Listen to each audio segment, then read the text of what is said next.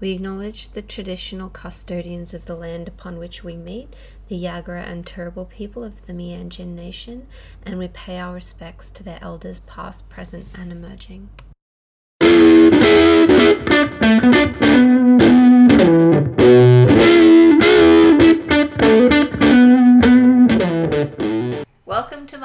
Marvels, the podcast where we examine Marvel's pop culture paragons from the MCU and beyond through a queer feminist lens. I'm Lisa, and my old friend is Dana. Hello, my Homo superiors. There is no denying that superheroes influence and inspire people from all communities, so we want to explore what the representation is, if any, available to viewers from outside a straight male lens. Who better to explore this than your favourite discourse dykes? Discourse Dykes! Woo! Woo! You calling Okay. me old friend made me was so sad. My little heart can't handle that word because today we're looking at X Men! The 2001, directed by Bryan Singer, written by David Hayter, starring Hugh Jackman, Anna Paquin, Patrick Stewart, and Sir Ian McKellen. You know what I'm really excited about? What? We finally get to talk about a movie with women in it. And a queer actor. Yeah, I know, right? We're finally there. The Finally season there. final reward. That's we we did so well for so long trying to keep ourselves in check, and it paid off because we finally have women Yeah, I'm excited. and queer actors. Yeah. Okay, so we're not going to talk about his crimes, but we will mention that this movie is directed by the disgusting fucking sexual abuser, rapist, pedophile creep Bryan Singer. Yeah. Just so you know where we stand. yes. Terrible, terrible man. Um, David Hayter brought out a statement that said he was almost sexually assaulted by someone in the industry, and he said he didn't work with him. So I'm going to say it's not Bryan Singer. And considering that Hollywood runs on people with unchecked power, using and abusing younger and less powerful people, it could be anyone. Uh, when I was trying to get some background on this, I was talking to my housemate, as I tend to do, and he was like 80% sure that David Hayter was just saying that it wasn't Bryan Singer to try and like keep a reputation in Hollywood and be able to work with people. He's pretty convinced it was him. It's true. He's just Yeah. gross. And um, I'll talk a little bit about, I guess, the things I do know about Brian Singh, which isn't much in when we do our X Men 2 episode, because Yeah. he did a lot of really shitty things to Ellen Page, Yeah. which I heard a lot about, including threatening to out her, etc. Mm. Yeah. Again, I don't know what the content warnings are for this episode because I did not write them down. So they will be in the description if we have any that we. And we're always like, we'll just record them after. And then we never do. Oh. So, We can we can try and go back. nah, it's fine. We'll just put them in there. Okay, Like, um, that's that's what the description is for I as well. assume right now. add- Oh, sorry. I assume right now we're going to have discussions of World War II and the Holocaust. Yes. Uh, we're going to have violence against women. Yes. because there's a fair bit of women getting hurt in these films. Yes. Uh, we will have, um, I guess, what would we call the way the mutants are treated? Just general discrimination and Like veiled homophobia. Yes. We will talk about homophobia and the lavender lavender scare. Lavender scare. Lavender Yeah. scare. Yes. Um, yeah, allegories to racism, homophobia. Um, yeah, And ableism. and ableism for sure. Yeah. Yes, thank you. Okay, so any more we'll put them in the we'll put all of them in the in the notes anyway. Okay, so the plot. Um, Erik Lehnsherr, who we will know as Magneto, is at the concentration camps. He Yes. is getting dragged away from his family, and he tries to reach out to them, and in doing so, he bends the metal of the gate. Yes, he's specifically in Auschwitz, um, in Poland, and um, yeah, wh- what a a ballsy move to start your superhero film straight away. Holocaust. Mm. Remember, this is the thing, and yeah, interesting way to introduce your villain of the film. Very interesting. Yeah, I didn't even think about that. Okay, so the next scene is Marie slash Rogue Mhm. uh, almost kills her boyfriend. Yes, she's planning a trip away, uh, and he's like, oh, kind of like it's not said, but I think he gives her a look like, where do I factor into your hmm. like gap year plans? And then they kiss, and he starts to die. He um, goes into a coma, but we don't really see that yet. Yes. Um, so next is Jean Grey arguing with Senator Kelly for the rights of mutants who are known to humans.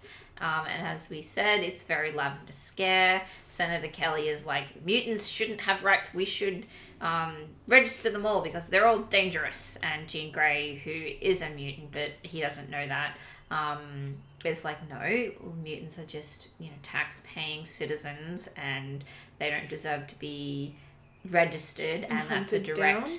That's a direct correlation to Magneto at the concentration camps in which Jewish people were registered. and numbered. You and get a close up of a number on a wrist that Magneto Exactly. So they're definitely drawing very large parallels towards that. Uh, with a lot of the lavender scare vibes, a key line from Kelly was when he's like, "Parents have a right to know who is teaching their children," which is trying to weed out.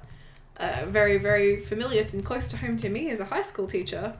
Um, I'm lucky in the day and age I live in, but we know for a long time there were literal arguments and debates about whether people who are gay should be allowed to be around children and teaching and Mm. influences on them, trying to use these scare tactics.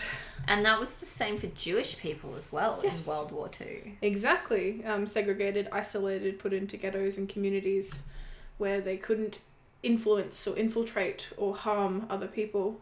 Mm. Very heavy things. Exactly. Um, so then we see that Magneto, who is now an old man, is watching the debate between Jean Grey and Senator Kelly.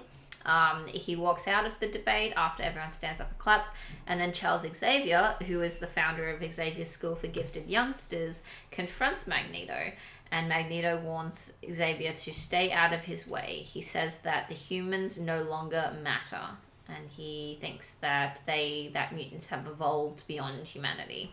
Yes, and Mag- it's implied that Magneto was there waiting to see what the public's decision on how their treatment of mutants would continue and was kind of getting intel on that before he progressed his plans. Um, we cut to Rogue, who's trying to catch a ride to Lonigan City, which oh, she catches. Sorry, Laughlin. I can't pronounce anything. Laughlin City, which is a bar where um, there's lots of like fights and cage matches going on because that just happens in your regular di- dive bar, and they're trying to win money off of each other.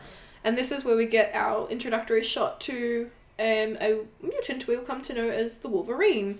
Um, we kind of get implications he is one in the cage match when the guy goes to punch him and hits his hand, and we hear this clash of metal as the guy's hand breaks and he wins the fight. He's gonna go and get paid.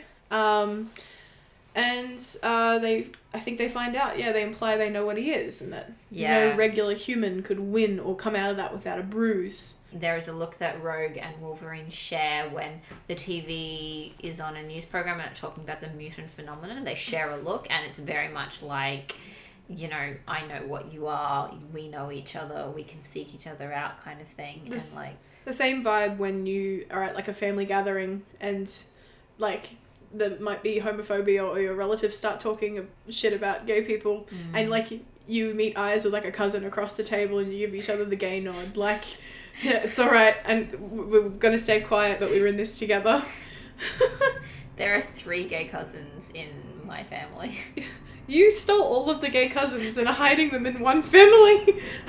I've got two two is all right And I have on my other side, I'm pretty sure a couple of my cousins are queer. This. Why are there planes here? There should be no planes in the world right now. Sorry. Yeah! What the fuck? Yeah, plane interrupting us, and it's been very quiet at my house for the last several months because, as we know, we're in the middle of a pandemic. So I don't know where these planes have decided to come from. Sorry. Yeah.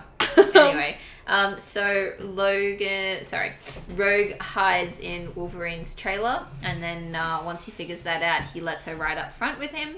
They get into an accident, and Logan like the, there's this tree that falls on their on, On Logan's camper van, and he flies through the windshield, and Log- uh, Rogue get Rogue and Logan is so like tongue twisted. Rogan. Rogan, Logue. Sorry. Rogue gets trapped in the, the van and a fire starts because of the gas in the back of the RV. She'd made some comments about how he's like living like a slob Yeah. and like everything in the back is just a depressed man's cave of like treasures. Um, and uh, she, I love the part where he flies out the windshield because he hasn't got a seatbelt on. Just as Rogue is saying, "You should put your seatbelt on," he's like, "Don't tell me how to," and then flies out the fucking window. Funny. Instant irony, and that's how we find out as well that he has a healing factor because he gets up and walks that off.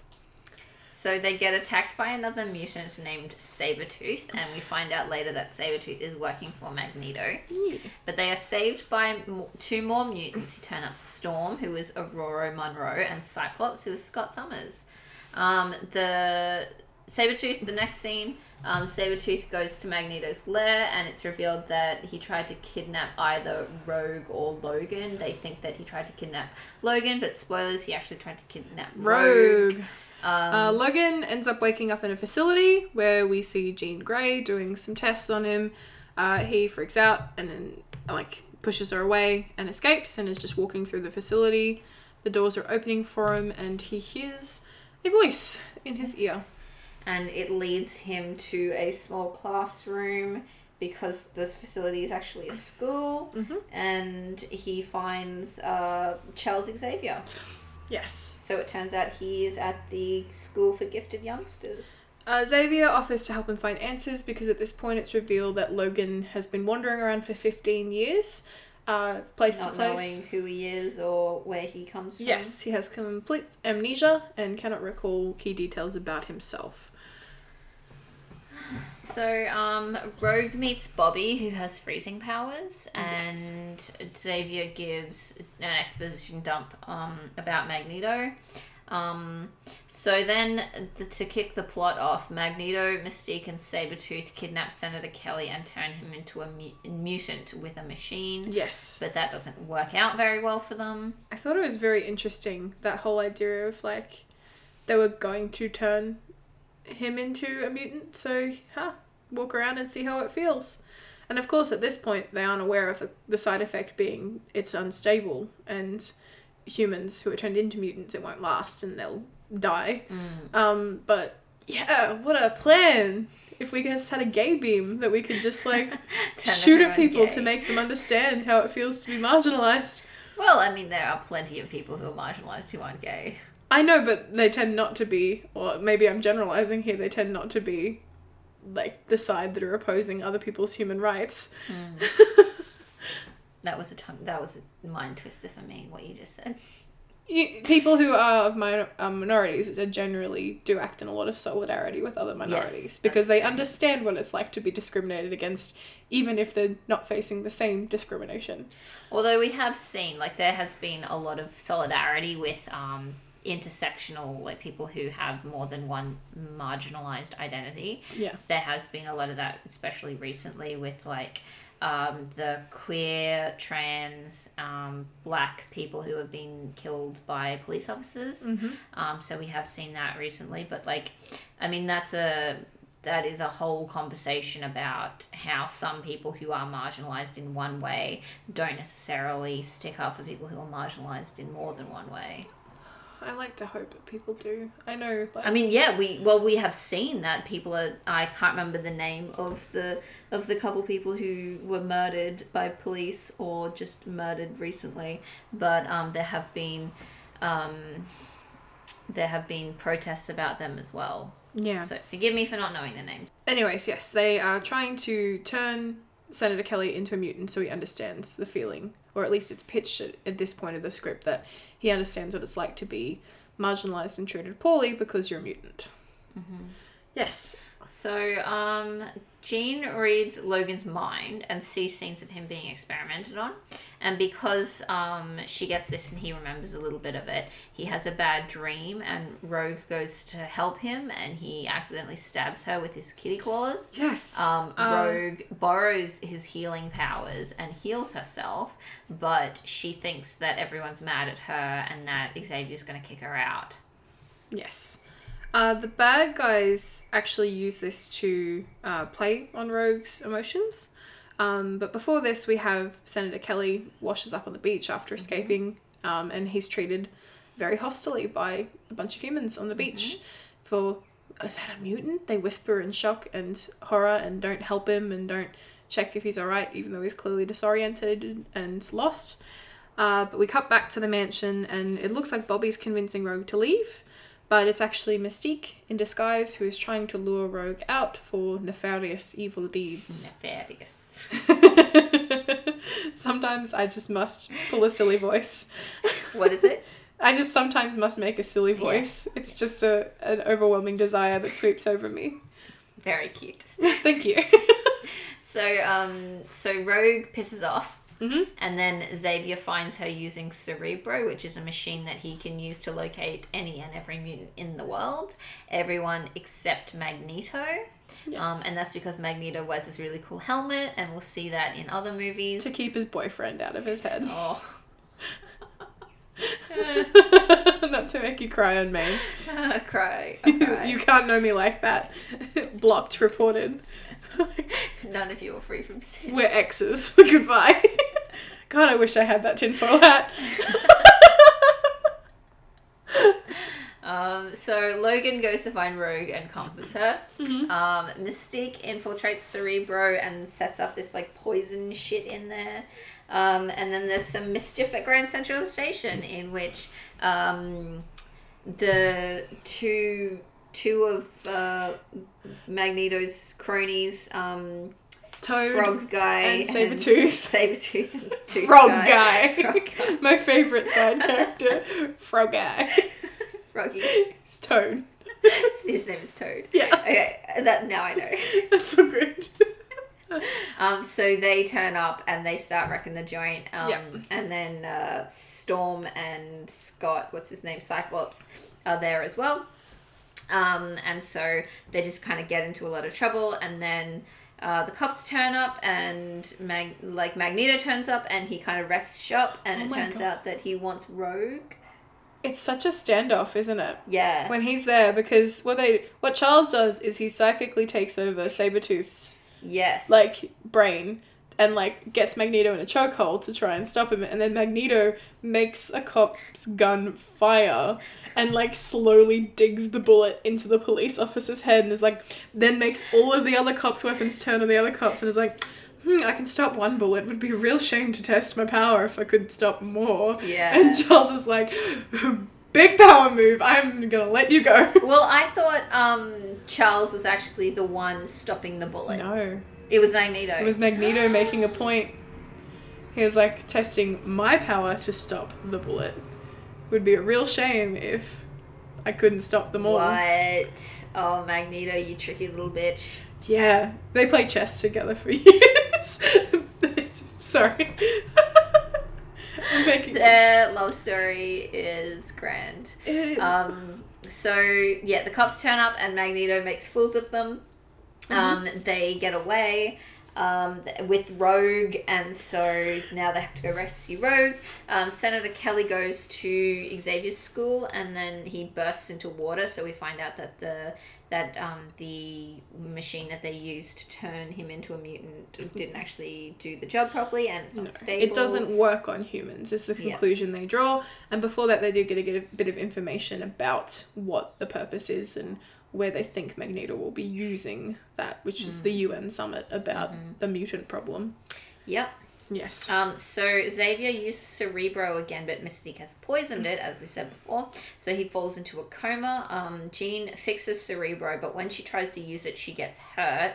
Um, but she first finds out where Magneto is going. So uh, the X Men go after Rogue. Mm. Um, yeah. Uh, yeah. Essentially, they figure out that Magneto's trying to get Rogue to absorb his powers because he's like, I will die if I use it. And he's like, Well, I don't want to die. So let's get this kid. She'll be a noble sacrifice for the mutant cause. And I kind of like, I was picking this plan apart. And I was like, Okay, he can't be aware that Senator Kelly was going to die. He must be convinced that this is going to work. Because otherwise, he just martyrs all of these people that he's about to transform. And that will create even more anti mutant sentiment. Well, if everyone in the, if every human in the world dies, and there will only be mutants left. But it wasn't every human, it was only those at the UN summit because you're not going to be able to hit the whole world from New York. Okay. Yeah? Uh, Like, so like, leaders um, leaders and representatives from every country Yeah. in one place at one time. And he was like clearly targeting them to make them all mutants so they uh, go back to their countries and try and improve conditions for marginalized people. He mustn't have known that it was unstable.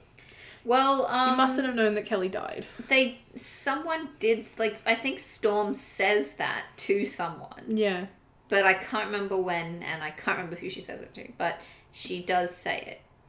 Yeah, I'm just I'm interested in the whole motive behind this plan because if his plan was to make them all mutants for a little bit and then they'll die, and he, he I know he doesn't care about humans dying, but like he martyr he would martyr those humans and galvanize other humans against mutant kind. Hmm. And Magneto seems smarter to me than that. So I'm just trying to figure out like he mustn't have known that it was unstable. He must have thought the hmm. change was permanent. He must have thought Senator Kelly was just going to permanently be a mutant because he does say like welcome brother like when he Yeah. lets him out of the machine that he's now one of them. So how does it feel? Yeah. Yeah, I'm know. also a little bit hazy on this plan. Like, um, he wants to use get Rogue to use his power, but Yes. she can only use the power when she's actually Touched touching him. someone. Yeah. So he she would have to actually drain him To of, get the like, power for a kill little bit. him to get his power and use. Not necessarily because he's found out that some people can survive when she touches them. Like the boy's in a coma, but he survived. Mag- um, Wolverine he survives. Wants to He wants her to take the powers for a bit because if he uses the machine, he will die. yeah. She uses the machine with his powers, she will die rather than him. Which is why he uses Rogue. Fair enough. Well, they, But it's so um, confusing, isn't it, for an hour and 45 minute movie? well. This was a tight hour and forty five. Yeah. I really appreciate it. There's no dead time, which I do appreciate. Yes. anyway, um, all of them actually end up saving the day, um, and stopping it after there's some there's some like you know they all get trapped in metal because they bring Mister Metal Skeleton Man to the, the Metal Man fight, um, but like they manage to figure it out. I think he stabs himself to get Yeah. free of it, and then he like Jean Grey is this- teleports the Cyclops' visor back over. All Cyclops does in this movie is exist to have his visor knocked off his head So useless. and fight with Logan a little bit. So useless. um, yeah. Uh, what else happens? Professor Xavier wakes up. Yes, so after they all save the day, um, I think Cyclops manages to hit Magneto with his laser eyes. Um, and he collapses and Wolverine stabs open the thing. Yep. Um, Rogue's so s- stressed, or it's so taxing on her that she gets her iconic white streaks. Wolverine, like, makes her touch him, so she comes back to life, Yeah. essentially, absorbs some power.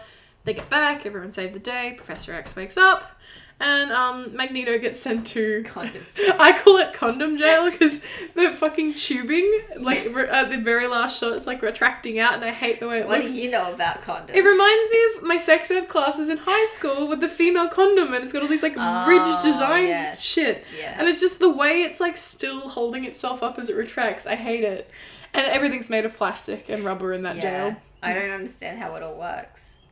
There's no metal. Yeah. Because if there was like, metal in the does- How does it retract and like? I guess I don't know. Magic. They figured out some sort of way to retract the plastic without it being wired Fair or enough. electronic or metal. Um, No idea. yeah, but he gets sent to naughty condom plastic jail. Professor X like will come and play chess with him every once in a while. Yeah. Okay. So do we want to talk about general?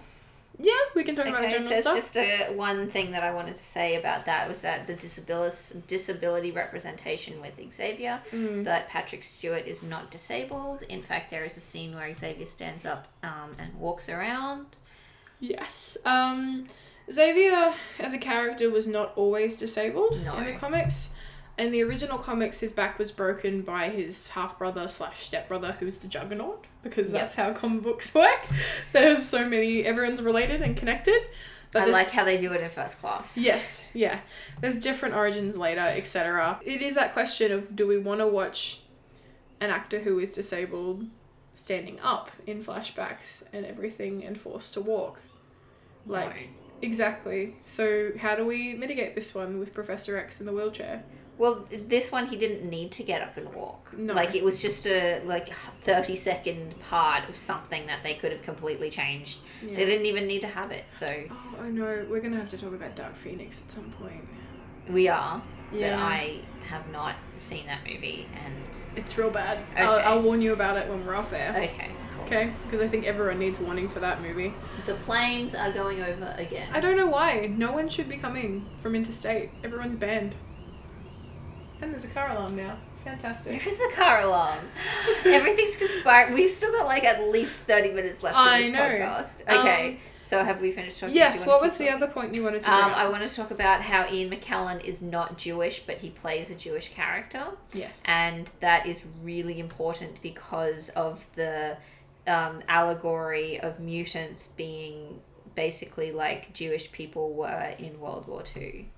Mm. and before World War Two as well in um, Hitler occupied Germany and Poland and yeah I don't know too much about it but It's just the mutants are an allegory for so many different groups. yeah Magneto specifically, definitely there's being a Holocaust survivor that ties so heavily into his ideals and watching men do terrible things for his whole life for multiple of his like background identities for or for his backgrounds I should say like for being Jewish for being a mutant he's like same shit different part of my identity like I've already watched them treat me this way for my my race my culture of course I'm going to watch I'm not going to watch them treat me this way for being a mutant too.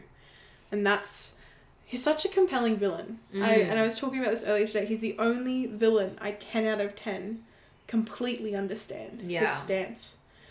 Like well what about um, Michael B Jordan in uh, Black yeah, Panther? my housemate brought this up too and I said he's like a 9 out of 10. yeah because he does kill a woman no, he's a 9 out of 10 because it's like it's the generational thing. Like it's happened in the generation before him and it's like I don't know how to explain it. we'll talk about it when we get Yeah, we will. I think I, I completely 10 out of 10 got the Magneto. 9 out of 10 for Michael B. Jordan. They're very compelling. They make a lot of sense.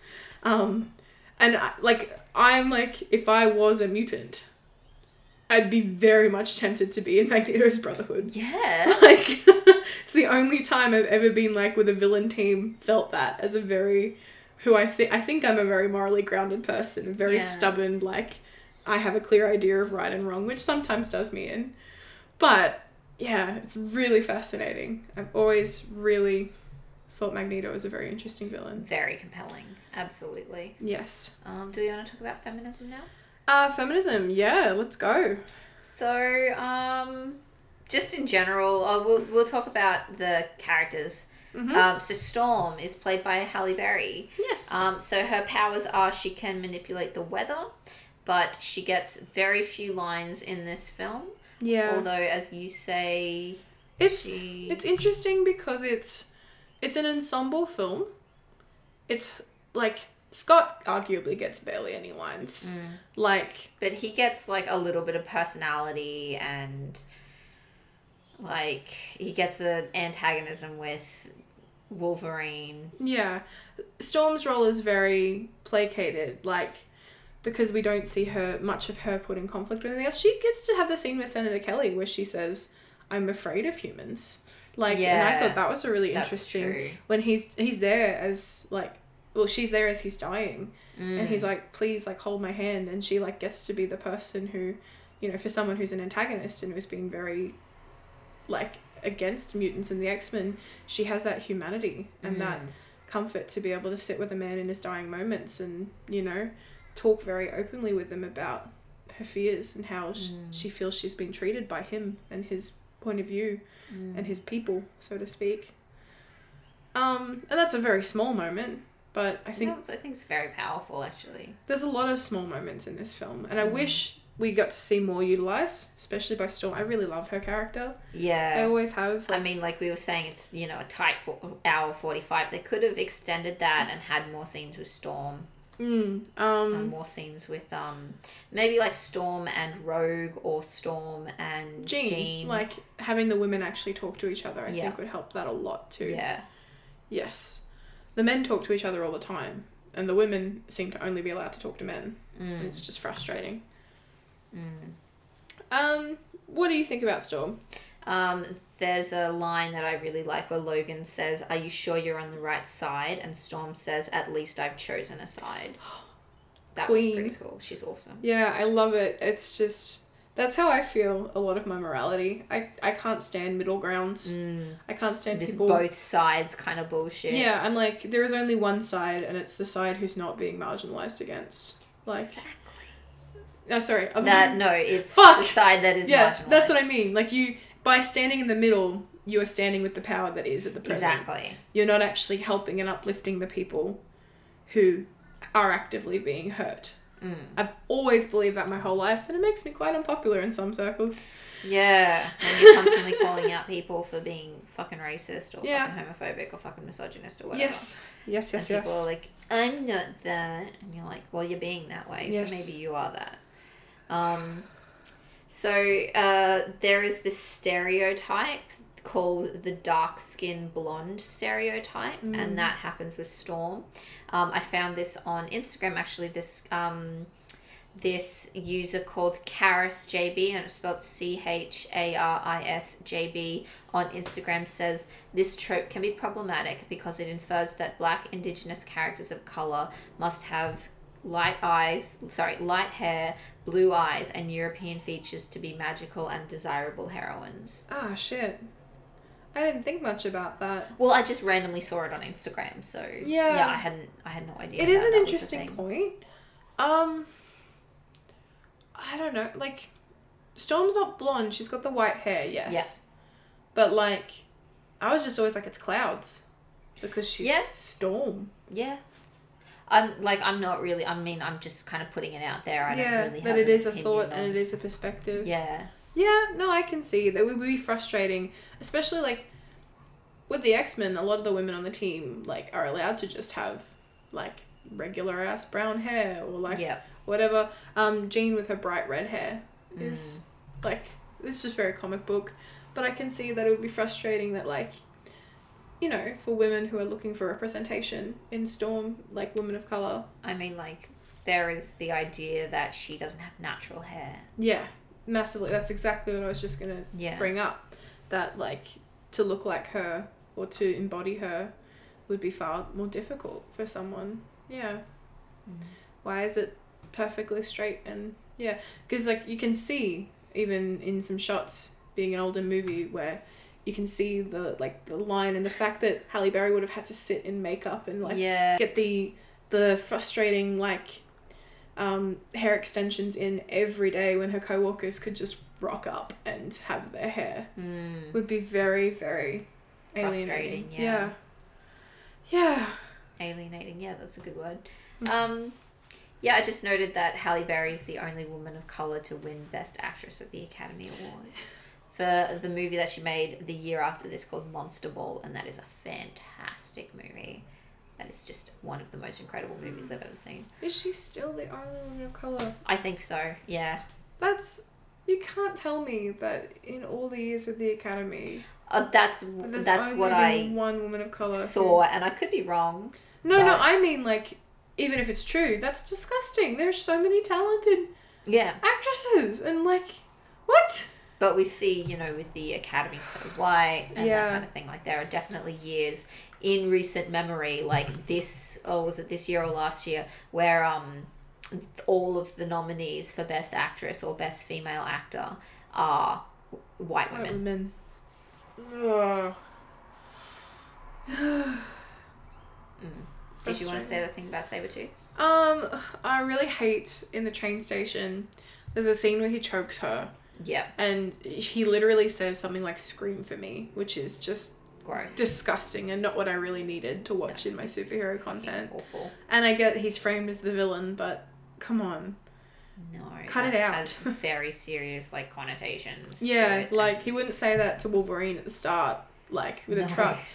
Like, and I know they're not playing up the the history between Wolverine and Sabretooth in this film. That's for later films. We're gonna have to watch Wolverine Origins. Ew. Um, but Ew describes like literally most of the films that we've watched in this podcast If you so wouldn't- far. if you wouldn't have him say it to your ma- male characters, why Yeah. would you have him say that line to female ones? Because they love having women be powerless against men. Exactly, and it's gross. It is gross. Um, I love seeing Storm as teacher rep as well. Yes. Seeing her in the classroom, I'm like, yeah, that's great. yeah. Yeah. That well, you love that, obviously. Oh, obviously. It never happens. I also imagine how fucking tired you would be all the time if you were a teacher by day and a superhero by Oh. night. I already don't sleep. No, thank you. Let's talk about Rogue. Let's talk about Rogue. Um, so she, uh, her powers are that she takes people's energy and she can use their powers. Yeah, I, I really love that moment where she just figures, like, she clues in and she figures it out herself that she can use Wolverine's healing ability, which she's already seen. And she just, like, you know, walks out perfectly composed after she's healed herself by touching him. Well, she's a bit upset. She's a little bit upset, but she's like the one crowd controlling while Yeah. he's like having a panic attack on the bed after his nightmare and after nearly killing her. Yeah. Yet she's like, it was an accident, it was a mistake, everything's fine now, and just like calmly walks out. Mm. And um, she has dreams. Yeah. She true. has right Yeah, in the start shot. She's choosing a road trip and adventure and like things she wants to do in her gap year. Mm. And she's got this mopey boyfriend who's like gives her this look like, where am I in this picture? Nowhere, bitch. Yeah, no, she wasn't even thinking about him. She's like, yeah, I'm gonna go here and here and do this. It's I awesome. love her. Good, a strong, independent woman. Yeah, She develops a really nice relationship with Logan. I really appreciated their relationship. I know. Wolverine just exists to be cranky, have amnesia, and adopt a whole bunch of daughters. He's the best dad.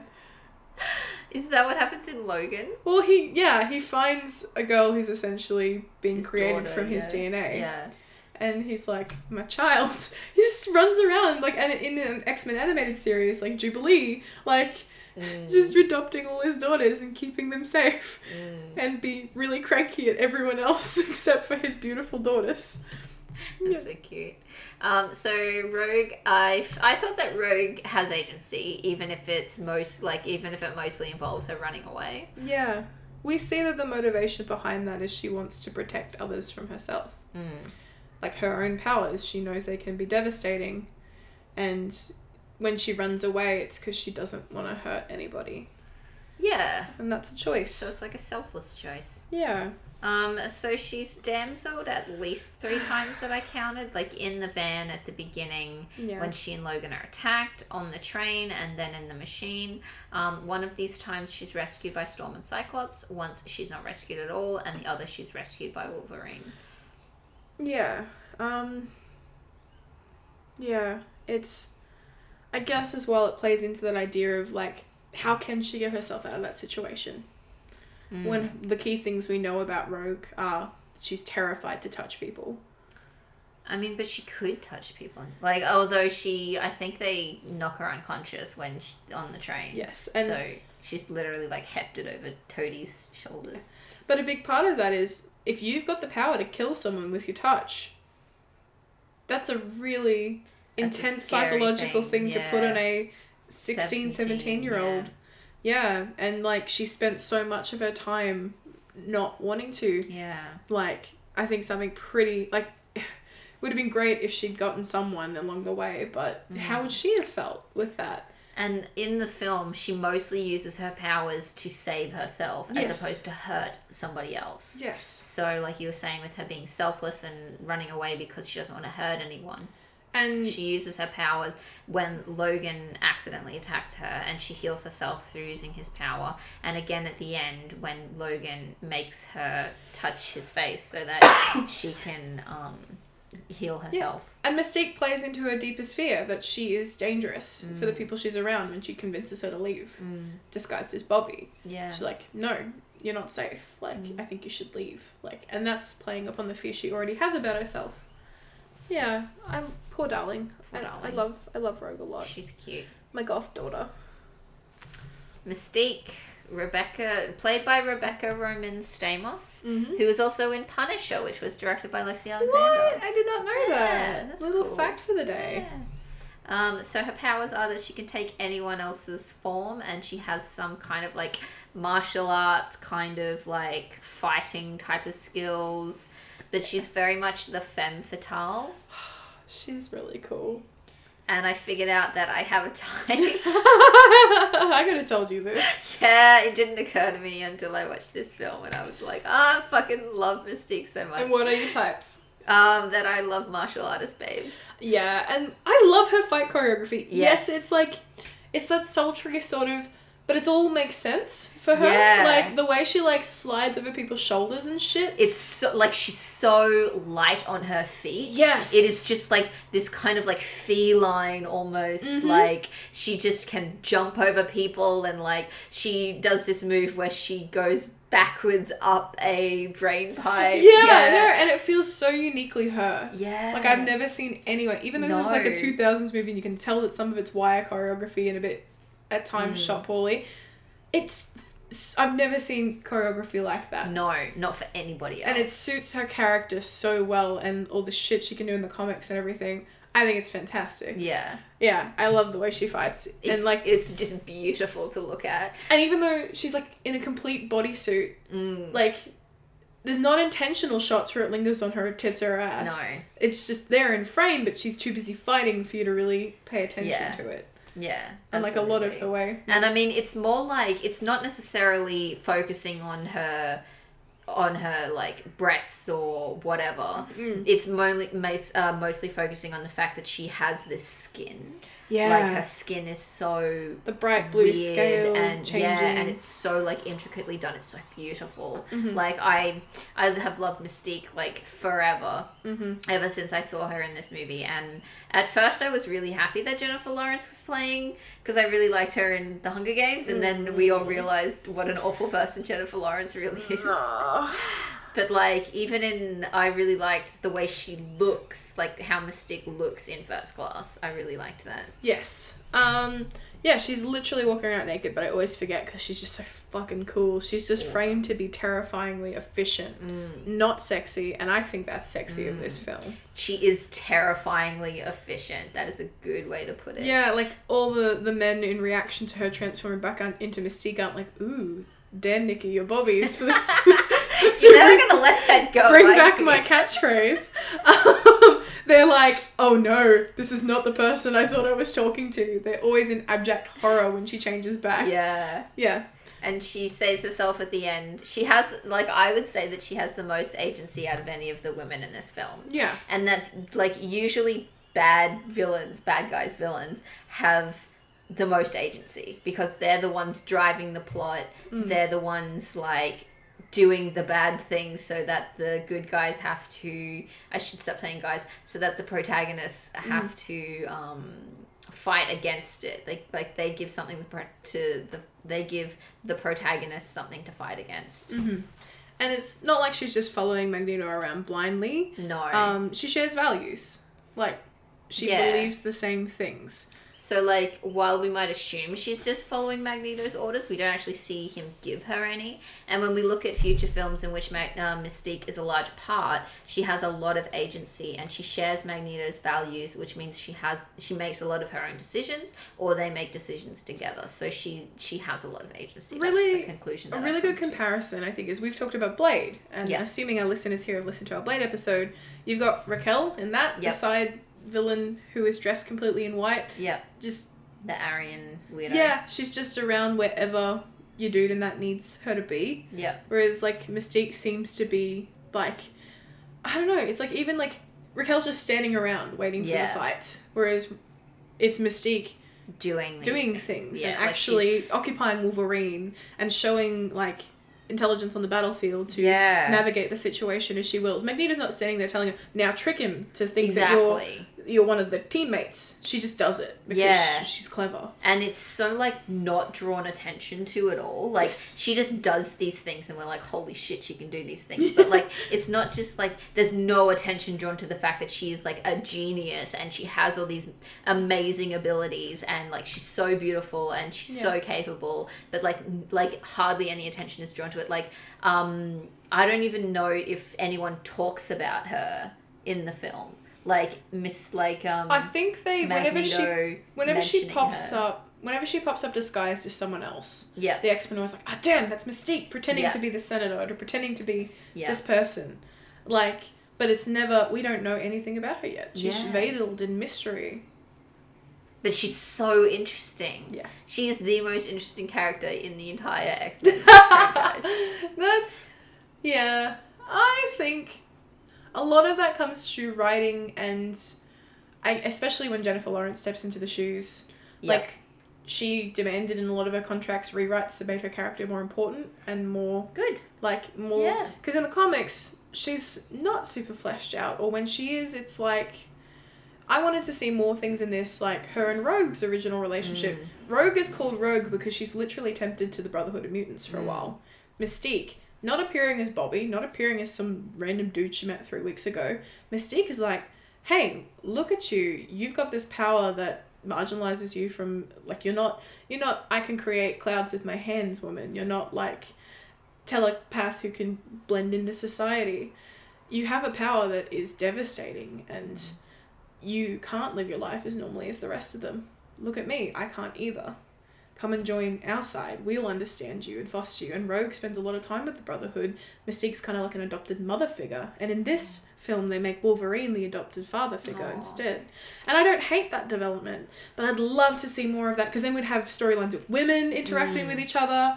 We'd have some of those like complexities and Rogue coming back to the X Men and how they all feel that she's been a renegade for a while. Mm. You know, they could have. Yeah, I know what this movie was doing and what it was restricted in its neat one hour forty five minutes to do, but I feel like we sometimes lose a little bit of those good comic nuggets that could have given more depth. Yeah. Yeah, Do you want to talk about Jean? Jean. Jean is a very interesting character across history Yeah. and feminism. So Jean Grey is played by Famke Janssen, I think. Yes. I don't know how to pronounce that. It's some sort of Swedish Scandinavian. or Scandinavian. Yeah. Scandinavian. Um, her powers are psychokinesis, manipulating objects, and telepathy. Yes, um, she's like that power femme, public facing powerhouse of the X Men. Yes. She is the poster girl for She Xavier's is. Institute of Gifted Kids. She's the one who's engaging the politicians because she's very um, measured and polite and looks acceptable in the eyes of human society. And she, I find her to be like the opposite of Mystique. Yes. Like Mystique, un, like works in the shadows, and she does all the dirty work, and like Magneto's dirty work. And Jean Grey is just like, no, I'm the, I'm the pretty one. I'm the good girl. I'm the good girl. The girl next door. Yeah. And it's really interesting when we look at their pasts, which will come out in later films, Mm. where Jean has been literally on lockdown by Xavier. He's locked away the parts of her personality and powers that he doesn't like. Mm. And very controlled, very manufactured to be what she is. Ugh, that's scary. I can't wait to talk about the insidious family of Yeah. yeah. So she's another woman in STEM, but as you Mhm. said, But also politics, teaching, and fieldwork. What a multitasking queen. queen. Yeah. she she who gets told she has to have one career and she says no, I'm having four. and I'm gonna have a stable relationship on top of that. Yeah. so she does have a flirtation with Logan, but it doesn't go anywhere. And like, even though she's involved with Scott, we don't see them interacting that much. so like, I'm. I don't even know why they bothered putting that in there. I because it's just a classic in the comics. They're a couple before Wolverine comes in and Oh, complicates okay. everything. Yeah. Because they've spent their whole childhoods together. It's it's implied they're like sweethearts who by proximity are together. And Scott genuinely does love her, but she's just kind of like, okay, you're here. Well, he he says um he says like uh, Wolverine says, "Aren't you going to tell me to stay away from your girl?" And Scott says.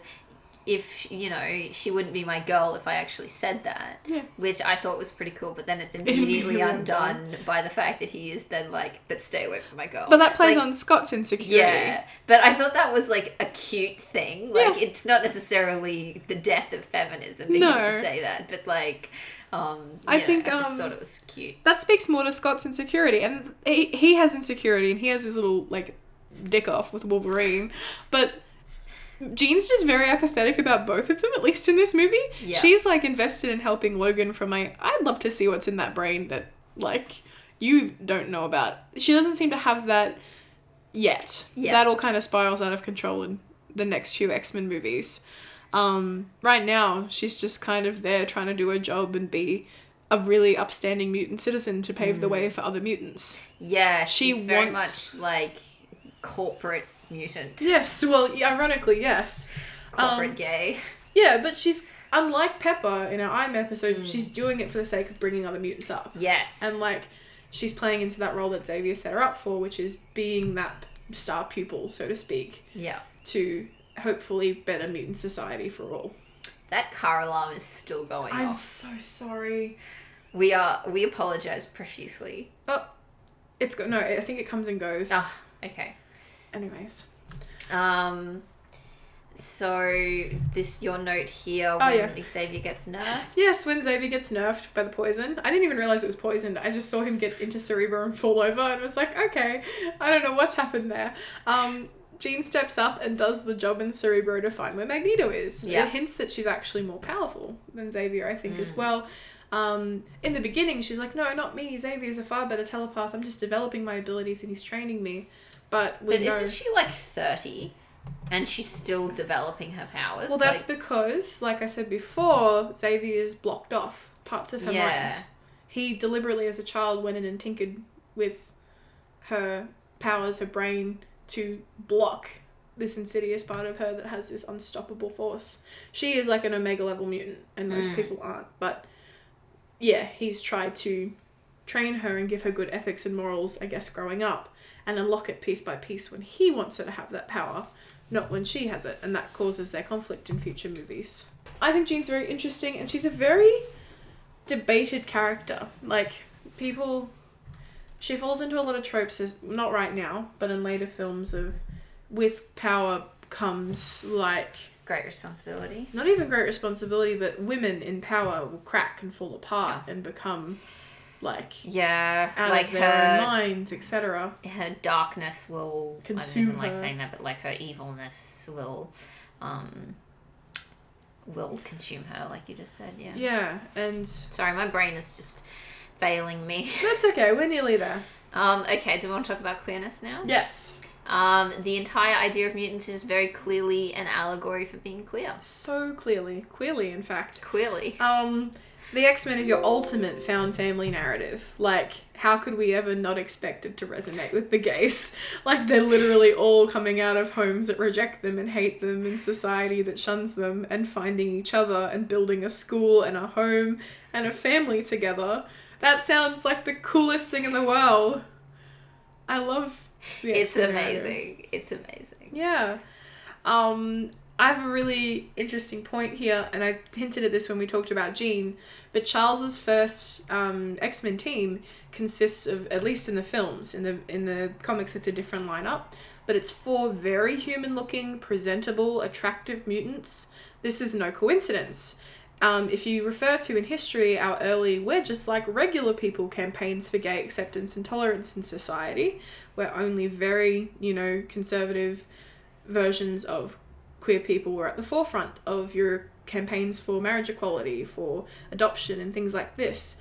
Um, it's like very respectable gays. yes, exactly. That whole presenting yourselves, as we're just like the straights, but we just happen to like the same sex. But oh, but we're normal otherwise. I mean, I agree with that, but like also there are a lot of queer people throughout history who are very visibly queer and they reject like being Yeah. normal. And it like throws under the bus the other people within your identity who, Mm. you know, are who don't fit into the you respectability know, politics. who don't want to just end with their rights being able to get married Mm. when they want actually no we want to dismantle the system that enables like barriers Mm. for other things in society like Mm. healthcare like Mm. actually challenge the religious institutions who Mm. keep putting us in conversion therapy or you know um, and this is very deliberately an allegory it's like that um, activist tactic of placating the society that's at norm instead of deconstructing the issues or deconstructing the the system in place that has put those issues there Mm. yeah um, charles xavier falls into that idea of he thinks he'll change minds with honey rather than vinegar Yes. Whereas Magneto is the opposite. He's like, we're never going to change minds. We Mm. need action to protect our people. And historically, like even in their names, we know that they're allegories for, um, especially in um, the civil rights movement in America when the X Men comics were thriving around the time of. Um, Martin Luther King has always been an allegory for Charles Xavier, Mm. and Malcolm X has always Mm. been an allegory for, like, Magneto's. Like, Oh, yeah, okay. they have always been historically allegories for those two Oh, figures in the pub- public eye. Um, and sorry, I'm talking a lot here, but I, it really made me passionate. I was very No, teary-eyed as I watched Talk this this morning. It's so interesting. um, there's a line where Senator Kelly is talking when he arrives to the X mansion, and they're like, "What are you doing here? Like, we never thought you'd show up on our doorstep." And he says, "I was afraid if I went to a hospital and someone cuts him off, um, that they'd treat you like a mutant, like one of us." And that line reminded me of you know how gay people are treated as subhuman in medical care. Especially, particularly during the AIDS crisis, like they're dirty and depraved, and that's why they're sick and how dare they come into the hospitals expecting the same care as straight people who are vulnerable and you know yeah yeah. that just struck a real big chord with me Yeah, I think that's completely true. um, uh, I wanted to talk a little bit about the lavender scare, like just just a little bit, maybe a minute or so. So, um, a brief history on the lavender scare. So, the Red Scare in the 1950s in America, which was basically fear of communists and communism taking over, led to the lavender scare, in which queer people were outed and fired from their jobs. yeah David K. Johnson defines it as a fear that permeated Cold War political culture, this fear that gay people were a threat to national security, that they had infiltrated the federal government, and that they needed to be systematically removed from government service. Johnson estimates that between 5,000 to 10,000 people were fired or resigned. The executive order demanding gay people be removed from government positions was enacted in 1953 by President Dwight Eisenhower and rescinded by President Bill Clinton in 1995. jesus so christ that's over that 40 years of government enacting persecution. So this film touches on that by trying to make a law requiring mutants to register themselves. Um, this is something that has threads throughout all of Marvel Comics, even the Civil War storyline with Captain America and uh, Iron Man. yeah um with civil war in particular i, I talk about this a lot because it was one of my first comics that i got super into when i was growing up and i know in the in the civil war comics i believe it is wolverine is asked to speak to the x-men on behalf of both sides and figure out who they're standing with whether they're pro registration or against it. And like wolverine goes to talk to them but not he's just like can you believe they asked me to come here and ask you to pick a side? And storm turns around and goes we're fighting our own registration act and we always have been and when have the either tony stark or captain america hmm. been supportive of us hmm. fighting our right to be registered? Like Yeah. so fuck 'em, we're staying neutral and dealing with our specific bill Good, rather yeah. than theirs and we'll quit being superheroes so we can just focus at first on being mutants and protecting Mm. our rights before we you know we go out there and we're trying to do good and help people and now they want to double register us like Yeah. yeah yeah And now on to more specific things. yes We know Charles and Erik are in love. oh Like, my god We know it's obvious, but it still gets me every time. they time. just they are like they are in love. no one can tell me they're not It's Um, just it is true. They um, are in love. Look, I know platonic bonds and friendships are important and everything, but holy shit. Sometimes, you know, queer love is important as well. Yes, it is. And so I'm really tired of it only being said when characters are gay that, you know, platonic bonds are important or when people interpret characters as gay. They're like, well, why couldn't they be Just be friends. Why couldn't they be friends? Why Like- didn't they? I'm like, we'll go and talk about the other 700 movies about straight people that turn from friendships into, you know? Yeah. like we've already talked about Steve and Bucky being friends and being in love, and like Charles and Erik have this amazing love story throughout so many of the movies, and like it's only like really hinted at in this movie, but then we see at the end they're playing chess together, and Erik's like, um, you know, uh, why do you always come here, old friend? And Charles is just like, I'm not giving up on you, Yeah. and it's just this like heartbreakingly beautiful thing. And it's like both of them are very cognizant of the fact that the other is in direct opposition to the way they want mutant kind to be perceived and treated in the world. Mm. Erik is very acutely aware that Charles's placating brand of activism and like is serving a purpose, but is directly he, he thinks it's like playing the dancing monkey for the circus instead of mm. actually making a change. He thinks it's mm. very patronizing. And you know, if they weren't close and if they didn't care about each other, he'd just be like, cool, I'll railroad through that goal. I'll railroad through that problem to address the bigger issues. In the same way that Charles is so reluctant to let them kill Magneto or let them mm. like put that problem in the ground once and for all because like no. Yeah, Yeah, like, they care about each other so much despite being incomplete, because they want the same goal. They want mm. mutant acceptance and Yeah, liberation, and care and liberation. Yeah, it's kind of the the old saying that was, um, oh, what was it? There was a very powerful video that came out during all the the Black Lives Matter protests, where the woman was saying um, that white people are just lucky that black people aren't looking for revenge. Yes, They're just looking Kimberly for equality. Latrice Jones. Kimberly Latrice Jones. Oh my god. Thank you. And Yeah. like Magneto's tactic, Magneto is like, we're looking for revenge. Charles is like, we're looking for equality. Mm. mm. They're so good character. Like, ah. Okay. It would have been better if one of the characters was actually a person of color, or I like know. both of them.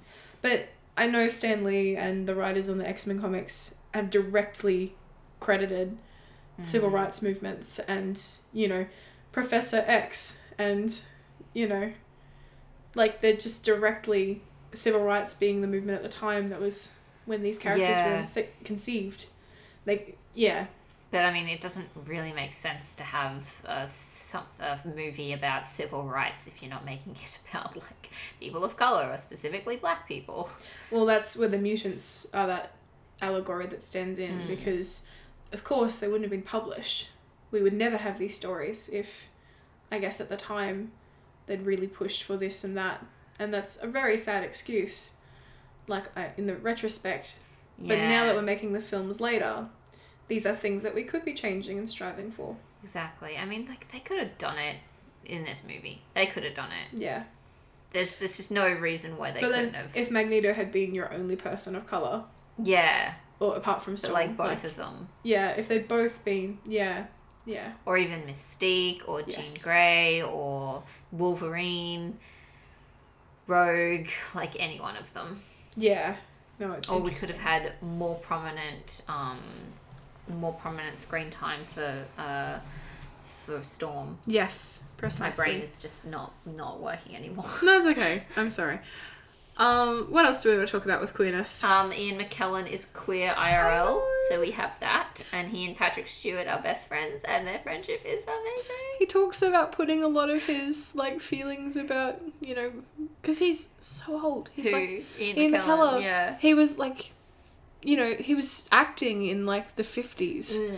and like has been out for many many years, Mm. but like he puts a lot of his feelings about trying to like seem straight in society and everything. He's like putting a lot of that into his Magneto Mm. interpretation and everything. I love that. Gorgeous. I adore it. Um, You said Magnetos. You said Magentos. Magentos. Well, that's in first class when he gets that ugly helmet. The only Yeah. time his fashion sense has been off the mark. Because that's what I say. Magneto's gay drama, TM, and he's always like making floaty big entrances. and his fashion sense with his capes everywhere Oh, is iconic. Yeah. I don't like the purple helmet in first class, like the bright pink and pur- the Magento's helmet. Magentos. Hey, isn't it funny that his name's Magneto and mo- not Magneto?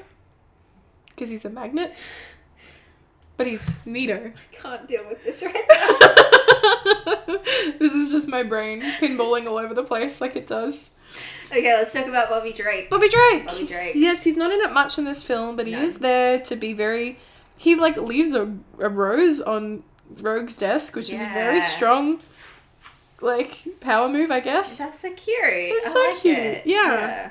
Um, so he's queer in the comics, and he came out in 2015. Yeah. But as Dana's will say, that Yeah. um, Jean actually outed him, but like to himself. Like this, this is a thing. Okay, so I had a friend, and the only reason I know that I'm a lesbian is because a friend pointed it out to me.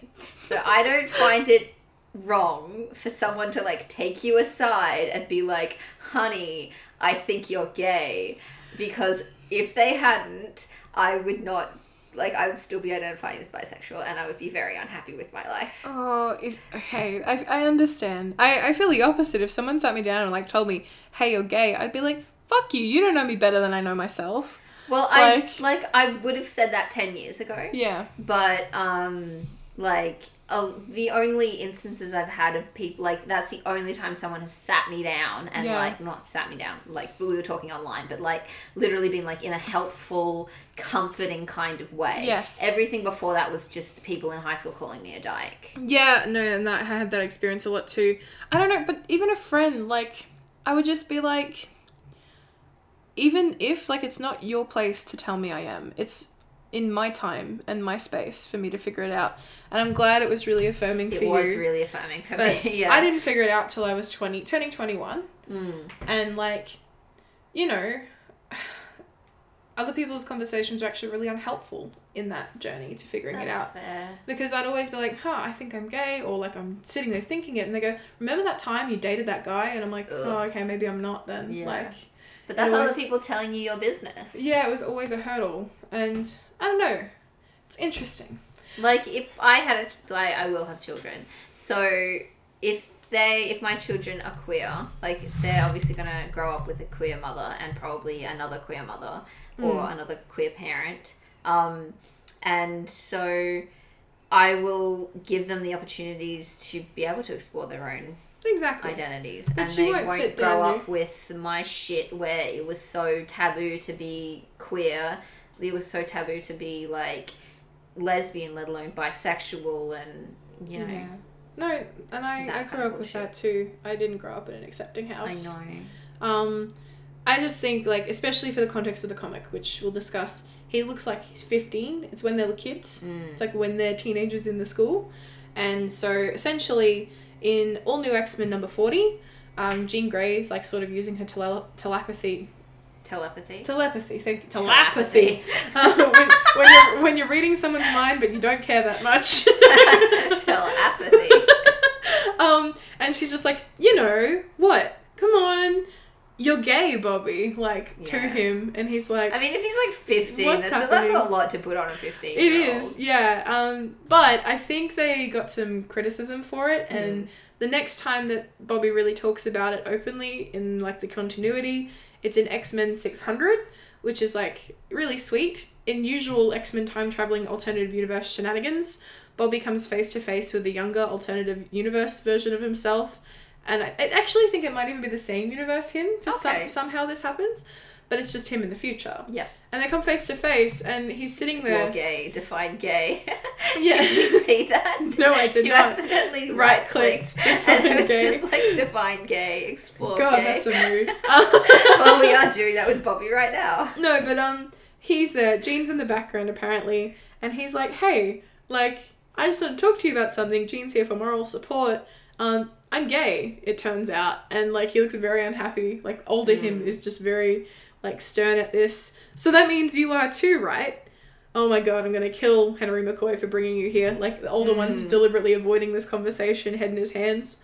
Uh, so uh, I, I don't think I want to live my whole life hiding this part of myself. Yeah. I understand why maybe you did, though I'm not sure I understand why you still do. Because it's him in the past who's open and cool with it, talking to him in the future who's still closeted. And I'm like, oh, it's like the opposite narrative you usually get. Like if you could go back in time and tell your younger self. Yeah. Instead, it's the younger self going forward. Ah. And um, you know, this and then he says, This is why nobody likes you Jean Grey, because it's referring to when Jean called him out, I assume. Mm. Um, and then it's yeah, they keep talking, and it's like, so you're gonna be a mutant and gay. Wow, how are you more put together than me? You are so gay. and then he tells himself, so you are gay, and it's just it's very cute. That's so cute. Um, but Um, yeah. yeah. So the writer who wrote this coming out narrative with Jean in the first comic in 2015 uh, was Brian Michael Bendis, and Brian Michael Bendis is not gay, but the writer who picked up the storyline in 2017, Sina Grace, is. So that's probably why they had a more nuanced yeah. um, version of, of that coming out. And I like it. I like that it flips the whole on your head. Like, what if you could go back and talk to your younger gay self thing? Mm. And this one's like, what if your younger gay self actually has a handle on it and you don't? Which might have been useful for someone like yeah, you. Yeah, it would have been great for me. Can my younger self come, like, or maybe I should go back in time and just have a nice chat with my younger self. Drink as much as you want until you're 21. Um, because that's when the problems really start to hit. Oh no. um, you're gay, bitch. it's probably all I'd say, and then I'd just piss off. Peace. I would say you're gonna be alive in ten years, and Yep. you're gonna be happy with people who love you and understand you. Treat your mother better. That's another one I'd say. Hmm. Get away from your mother for a bit more. That's what I would say. We are like opposite but same. Same but opposite. Okay, do we want to do the Duvernay test for Storm? Uh, yes, I would like Okay. to. I think that would be pretty cool. Uh, there's the Duvernay test and there's also the Latif test. Okay. Um, so the Duvernay test, um, number one, are there any character are any characters of color whitewashed or played by actors of a different ethnicity? No. No. Do the characters of color pursue their goals separate from the white characters? See, this is a tricky one because ensemble it's an movies. ensemble movie. She. She pursues the same goal as like I mean we see As her in scenes as everybody. We see her in scenes with um with Cyclops specifically. Like they're a tag team that they that they uh Would we argue together. her talking to Senator Kelly about her fear of regular humankind? But that's not really a goal. No. It's just a motivation, It- or it's yeah, just a feeling. It's just a yeah, I, it's she a doesn't nice have moment, a goal of her own. yeah, she doesn't have a goal of her own. Okay, so number three, did the characters of color primarily talk about race? No, she doesn't talk about where she's from, and there's We a lot of untapped potential her. there with Storm because she was found by Charles Xavier in the middle. He comes in, a white man comes into Africa and picks up Oh, Storm from her village to take her away Oh. to be educated at the mansion. Oh, Yeah, that's terrible. yeah. Oh, Anyway, Yep. Okay, and number four, did the characters of color fulfill harmful, simplistic, or downright racist stereotypes? We did talk about the dark skinned blonde Yeah. stereotype. So would you say yes? I would say yes, mm. yeah, Yeah. because that's that is a harmful, simplistic, and racist stereotype. I think it just speaks to the fact that we need more characters of color, so it's Yes. okay when you have ones who have aesthetic features for their powers. Yes, Like, yeah, if we had. but I mean, like, you know, storm clouds are not white. no, her- you're right. Her hair doesn't necessarily need to be true. the color of a white cloud. No, it could have been like that grey color, but yeah, yeah, yeah. And I think again, it speaks back to they were trying to give her this interesting aesthetic without Mm. making her look old because that's undesirable in comic book women. Number five is the director, writer, and or creator representative of the story's culture. Well, the story's culture is white culture Mm. and like queer allegories and um, allegories for Jewish people, and also allegories for the civil rights movement. So Yeah. no. They haven't got enough writers and that on the team who represent all those views. Hmm. Okay, the Latif test. Let's have a look at this. Yes, this one's a Um, new one. This is a new one. I love when you find these. So, are there two named characters of color? Oh, okay. Um, here's the thing. I'm trying to think. We've got Jubilee in a background shot, and I think she's credited as Jubilee, but she doesn't get Okay. a line. There's a deleted scene, I think, where she. Oh Okay. no, or that might be the new ones. Um, and she is. Because I don't, I don't see any other characters of color in this film. She's Asian. Is she in this film? Yes, she's Oh. in the classroom, but she doesn't get a line. Oh, She's okay. one of the kids. Yes. Um, I think they were planning on having more stuff with her, but they didn't. hmm The storm, and there's no one else, is there? No, but when we're talking about two named characters of color, like um, two named characters, sorry, um, it's Is their name used in text? yes, the same that's way. the thing. Same way like, the Bechdel test is meant to Yeah. be two named characters. Yeah, exactly. Like, um, are we talking about two? Like, because these are movies that have a history. They have a history in the comic books. Yeah. So we know these characters. Like, we can draw from that history in the comic books. But are they named in the film? No. As so, would someone who isn't familiar with the comic books be able to? No. Yeah. No. So are they? Do they have dialogue? Um. Well, No. the one who's in it does. No. Um. Two named characters of. Oh, right. Yeah. Yeah. Not with each other, but like, do they have dialogue? Okay. Are they not romantically involved with one another? Well, there's They only one, and she's not. Um, do they have any dialogue that isn't comforting or supporting a white character? No, because there are no other. Oh. It's in. Uh, when she's talking to Senator Kelly, she's talking about her fears and everything, but it is in the context of comforting him while he's dying. Yes. Yes. So Um, is one of them? She's definitely- electrocuting Toad. That's What's the dialogue. difference? What's the difference between a? No, you're right.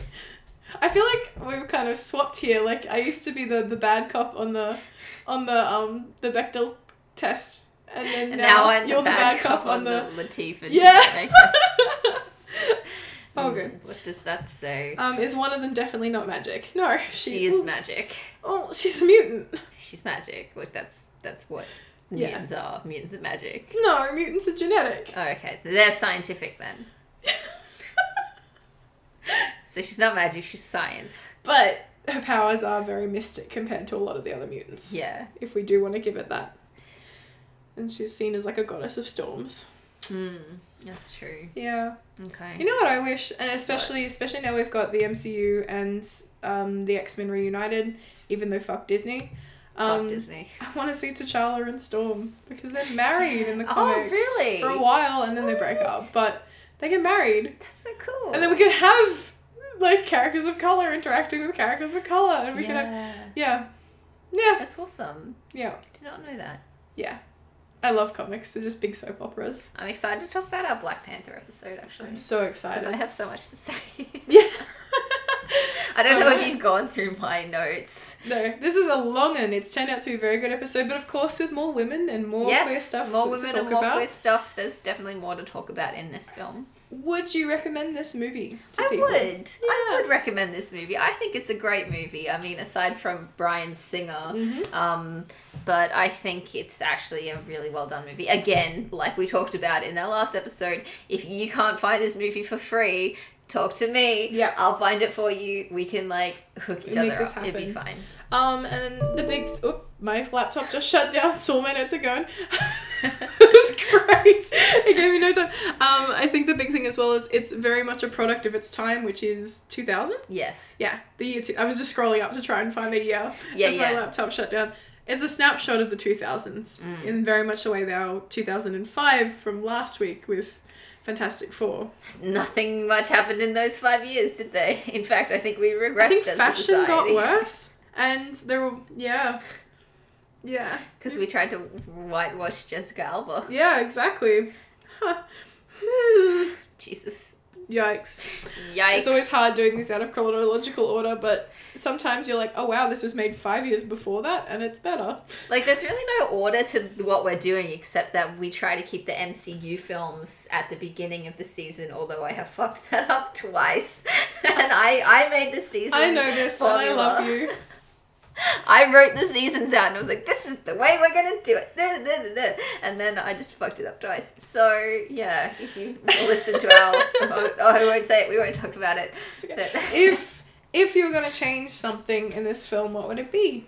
explicit queerness, Yes. explicit um, parallels with the civil rights movement, Mm-hmm. um, have Jewish characters, Jewish Playing- actors playing Jewish characters, Exactly. and disabled actors playing disabled characters. So, like, I would change a bit, but I still like this movie, and I still think it's a very good movie. No, and I think the good thing about it is it it, it builds over Yeah. time. We know that they improve, and we know that there is more in it. I think, unfortunately, and the way it's going to be with most of ours is that feminism is the thing that improves the most, Mhm.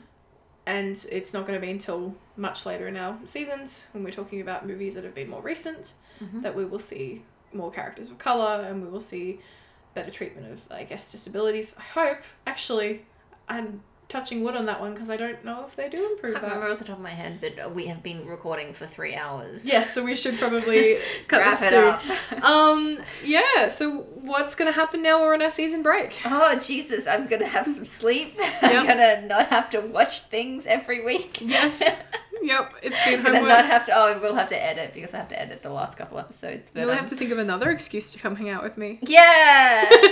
Any excuse, except I'm still very paranoid about COVID nineteen. I'll come to you in my car. I'm still in very my, paranoid in my bubble of Okay, okay, but Okay. you see people on a daily basis. I Oh no, I'm a teacher. Yeah. But they don't get sick, remember? Oh. What's the difference between Darn. 25 17 year olds in a room and 25 18 year olds? Being in a school environment. Hey! I have year 11s for anyone who. Okay, that's it then. Yeah, that's Uh, it. Thanks for listening. And- you people rock. and until next time, folks, stay marvelous.